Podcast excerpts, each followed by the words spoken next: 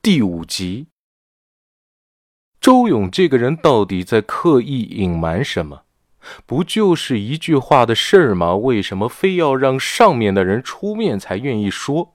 还有，为什么刘副局今天会突然来到队里办事儿，还不提前和我说？他为什么来办事儿？来办什么事？为什么还要插一脚帮那帮来历不明的人说话？李安自从回到办公室，手上的烟就没有断过。他想不明白很多地方，今天所接触到的方方面面，自己完全抓不住要领。唐浪推门而入，手中握着一份报纸。李队，不好了，出大事了！李安起身把窗户打开，问：“怎么了？”唐浪把报纸放在桌上，指着一块区域说：“没想到。”报社把中午的现场照片登出来了，还大放厥词，诋毁我们。李安看着报纸，慢条斯理的读出来：“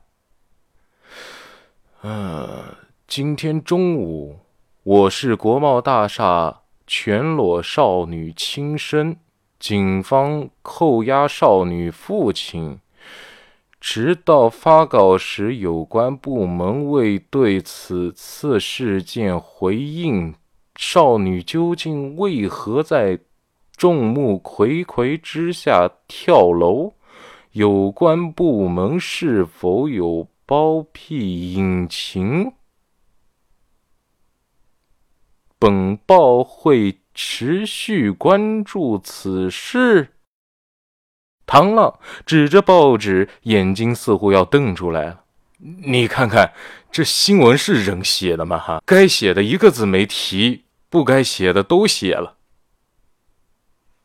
哎，李安拿着报纸，有滋有味的看着，文字中央有个图片，是周勇被控制时的抓拍。哎，媒体就这样，随他写吧。嗯，那接下来该怎么办？案子该破破，该查查。明天大家得打起精神来，查清楚周勇和他女儿的关系。唐浪离开办公室后，李安手边的座机突然响起，把他吓得够呛。他看了一眼来电显示，脑袋一下子炸了。他接起电话，放在耳边，就听见电话那头传来一句话：“我是方志国。”方志国是冀省公安厅厅长，他二十二岁做刑警，一路上摸爬滚打至四十六岁，终于坐上了省厅一把手，实属不易。也亏他是个实干家，要不然按照他的性格，这辈子也做不到现在这个位置。李安清了清嗓子，抓住了听筒，贴在耳边说：“呃，方厅长。”听筒传来了刚正不阿的声音：“李安，让你从 X 市调到 L 市做刑侦支队队长，你就给我做出这种程度。”李安不明所以：“呃，怎么了？都上热搜了，你问我怎么了？”方志国那种依旧刚正不阿的声音传来。我问你一件事情，你和我说，实话实说。今天中午在国贸大厦跳楼的少女到底是怎么回事？李安把经过简单复述一遍后，方志国的声音陡然变得温和。少女有没有被人性侵过？李安如实说：“呃，少女的尸体下午法医才尸检结束。”下班前应该会送到我这儿。呃，那少女的父亲是不是叫方志国？的声音突然停顿，随后发出的声音有些嘶哑。他是不是叫周勇？李安突然愣住了。方志国隔着几十公里远，怎么知道这么清楚啊？也许有人和他通过气吧。方志国似乎等着急了，他吼出声：“是不是叫周勇？”李安的嘴有些不利索了，说话有些磕巴。呃，对对对对对对，对面听筒没有声音传来，就连应该有的呼吸声都没有。沉寂了大概十几秒后，方志国的声音突然传来，变得异常严肃：“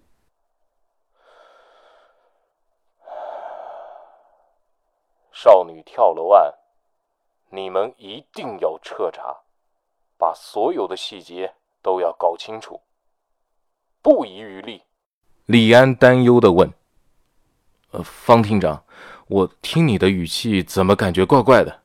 你是不是最近身体不太好？别管我的语气，我的身体也不重要。方志国语重心长地说：“如果案子查出个所以然来，后续有什么难处，你随时联系我。只要有我在，没人敢拿你怎么样。”李安想到周勇，说想见一见上面的人。要不现在就把话挑明，让方志国来和他见一面。想到这儿，他对着送话器说：“呃，你如果能来 L 市作证，我觉得再好不过了。呃，有什么问题的话可以沟通，随时沟通。”电话那头沉默了一会儿：“行，我这边安排几名精英，成立专案组。”和你打配合，我明天中午之前会到你们市。李安要准备结束语。嗯，那么方厅长，我们明天见哈。等等，方志国突然打断了李安的再见。李安，我还有个要求，这个要求你必须做到，你要不遗余力的保护好所有的证物，如果丢失任何一件证物。你就可以滚蛋了。李安虽然额头渗出汗，但气势不能输，他只能拍着胸脯打保票：“呃，没问题。”方厅长挂了电话，李安坐在了椅子上，感觉莫名其妙的，还有一种无形的压力从四面八方压过来。自己到底遇到了什么离奇的事件呢？居然可以让省厅厅长过问此事？冀省公安厅厅长办公室中，方志国放下手中的电话，看着手里握着的信，双眼通红。信上的寄件人是周勇。关于这个名字，方志国他并不陌生。啊，周勇啊，周勇，这就是你说的背水一战吗？我倒是要看看，你能耍出什么花样来。方志国把信叠好，装进随身携带的公文包里。他拿起电话，思索了一下，拨出了一串号码。喂，我是方志国。今天 L 市发生了一起很离奇的跳楼案，我需要你的帮助。挂了电话。李安不知怎么回事，突然感觉浑身上下每一寸肌肤都在泛着鸡皮疙瘩。嗯，怎么突然冷了？办公室外的走廊异常热闹，李安感觉到奇怪，就跟着走出去。打开门，就听见有人说：“嘿，你看下雪了！嘿，夏天下雪，我还是头一次见啊。”透过走廊的窗户，他们就看见外面飘着鹅毛大雪，雪花落地瞬间融化成水渍。原来是八月飘雪啊！李安走到窗前，看着屋外黑漆漆的天幕，小声碎碎念道：“啊，真的。”有极大的冤屈吗？为什么不能给点提示？就这样没头没尾的让我去查，我上哪查去啊？李安把走廊里拍照的刑警撵走。你们还在外面干什么呢？马上要下班了，趁现在这个点，完全可以把今天的工作整理一下。李安打开窗户，一阵冷风不要命的灌入走廊，他不禁打了个哆嗦。不过挺好的，他被冷风一击后，脑袋比刚才来的清醒不少。他在担心这场雪会不会一直下下去。很显然，并不会。在李安担心雪会一直下的时候，最后一片雪花落在地面上。随后，大雨倾盆，似乎老天想把国贸大厦楼下那滩没有清除干净的血污洗刷掉一般。L 市的雨季啊，似乎要正式开始了。就在李安惆怅未来的半个月要在湿漉漉的环境下度过时，孙达带着少女的尸检报告出现在他的身后。呃，李队，尸检报告我早就已经做好了，不过出于严谨，我们对少女进行了解剖，来确认死因。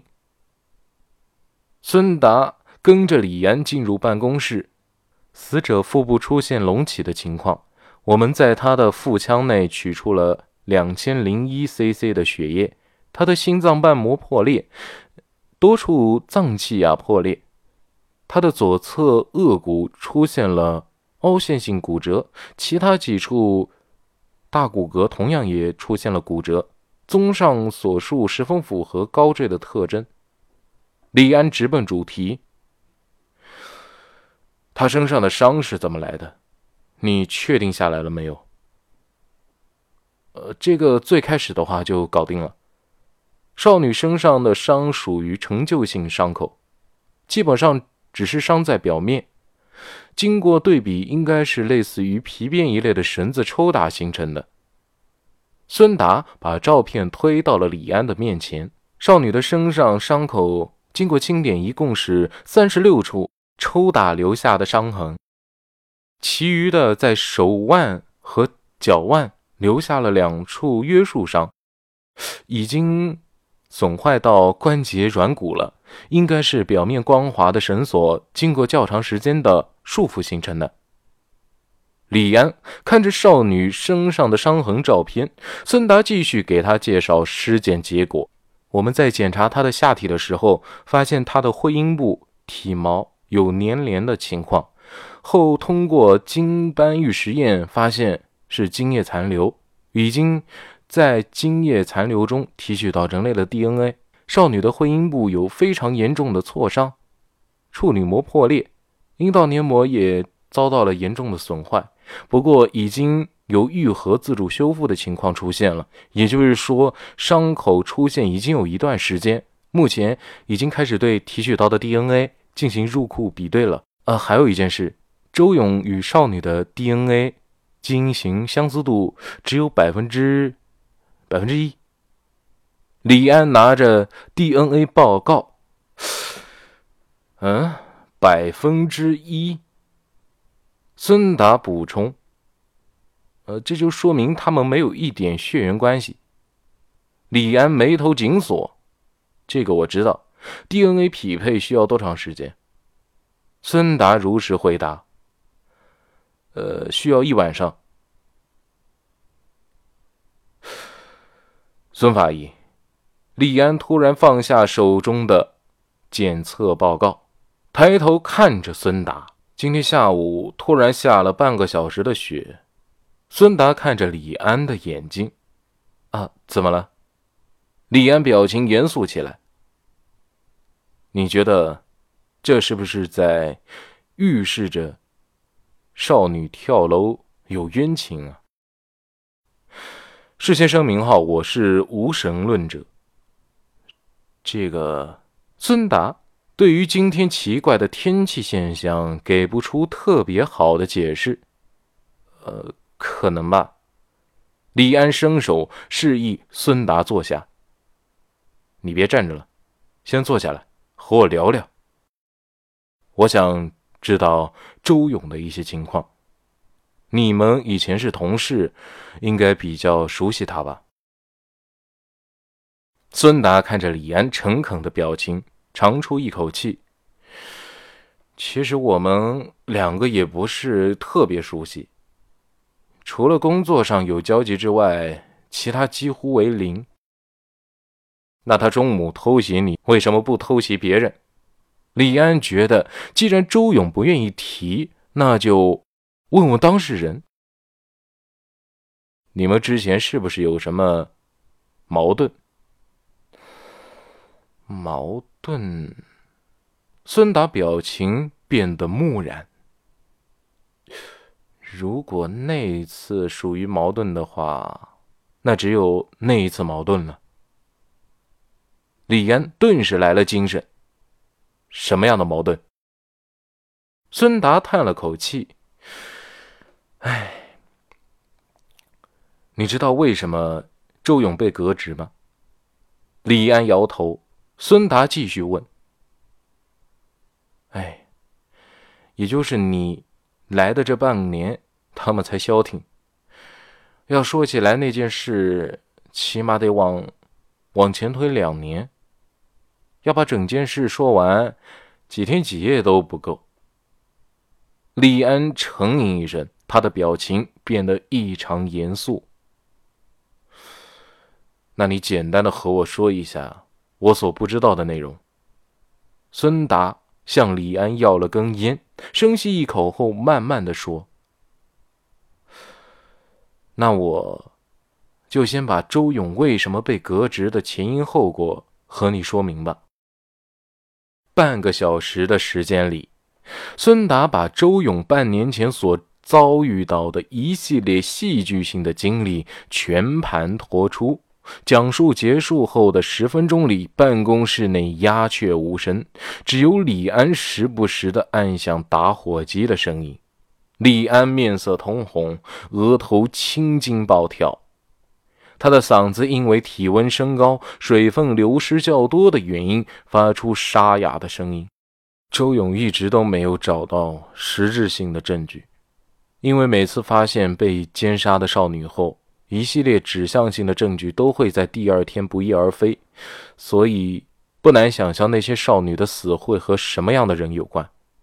只不过案件一直被人压着，外界很少有人知晓。李安还是有些不敢相信。你刚才在半个小时里说的都是真的吗？为什么我在 X 市那时候从来都没有听说过？孙达不想去辩解，解释太多反而会很假，因为这种事就算是假的，说出去都不会有人相信是真的。你可以相信，也可以不信。事实就摆在眼前，你们就没有把案子往上捅？李安一拍脑袋，暗骂自己一声：“妈的，自己就是体制内的，刘成自己再清楚不过了。”孙达感觉李安问的话有些搞笑。没有掌握实质性证据前，一切猜测都不成立。我也不知道周勇有没有对上面说过。只是按照目前的情况来看，他要么没和上面说，要么就是相关材料被截胡了。李安话锋一转：“你和我说这么多，你不怕？李队，你认为我有什么好怕的呢？”孙达把李安扔在桌子上的香烟取出一根，叼在嘴里，一边说一边点燃。我要是怕，就不会，不会和你说这些有的没的了。你就当是个故事听吧。啊！孙达起身就走，李安叫住他：“你先别走。一个小时前，方厅长打电话给我，明天他会过来。”背对着李安的孙达眼睛突然放光，他转过身来，表情恢复往常。来我们市干什么？他打电话给我。李安拿起桌上的检测报告，走向孙达。他让我保护好物证，如果出现丢失的情况，我也要和周勇一样被上面卷铺盖走人了。哦，孙达侧身。那李队，你打算怎么做？李安把报告递还给孙达。方厅长亲自打电话给我，说明少女跳楼的事件要彻查。本来我还在猜测为什么会刻意的致电给我。听你这么说，我已经明白了大概了。这案子可能不好办呢。孙达打开办公室的门，让李安先走。那接下来，李队，你打算怎么办？李安侧头看向孙达，把办公室的门关上。有没有什么办法让证据保留？孙达表情变得坚定。我有办法，不过可能要受处分。如果我当时也这么做，可能这个女孩也就不用跳楼，可能周勇也不会恨我恨到想吃我的肉。孙达仿佛自嘲一般说完这些话后，打开房门，回头看向李安，丢下一句“交给我”后，就扬长而去。办公室门口的李安看着鲜有人经过的走廊，感觉今天过得特别充实，充实到自己完全消化不了今天的见闻。亲爱的听众朋友们，本集播讲完毕，感谢您的收听，我们下期再见。